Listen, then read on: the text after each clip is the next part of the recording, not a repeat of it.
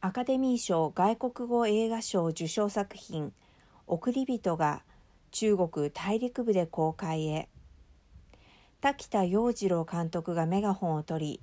本木正弘広末涼子山崎努などが出演した「送り人」が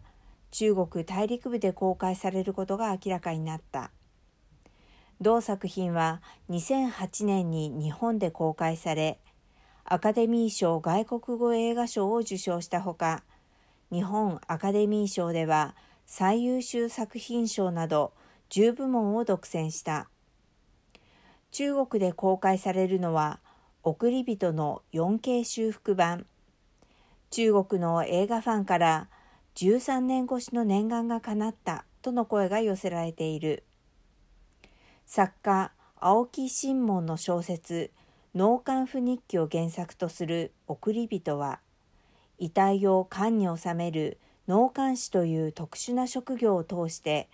さまざまな死と向き合い家族への思い人生を見つめるヒューマンドラマで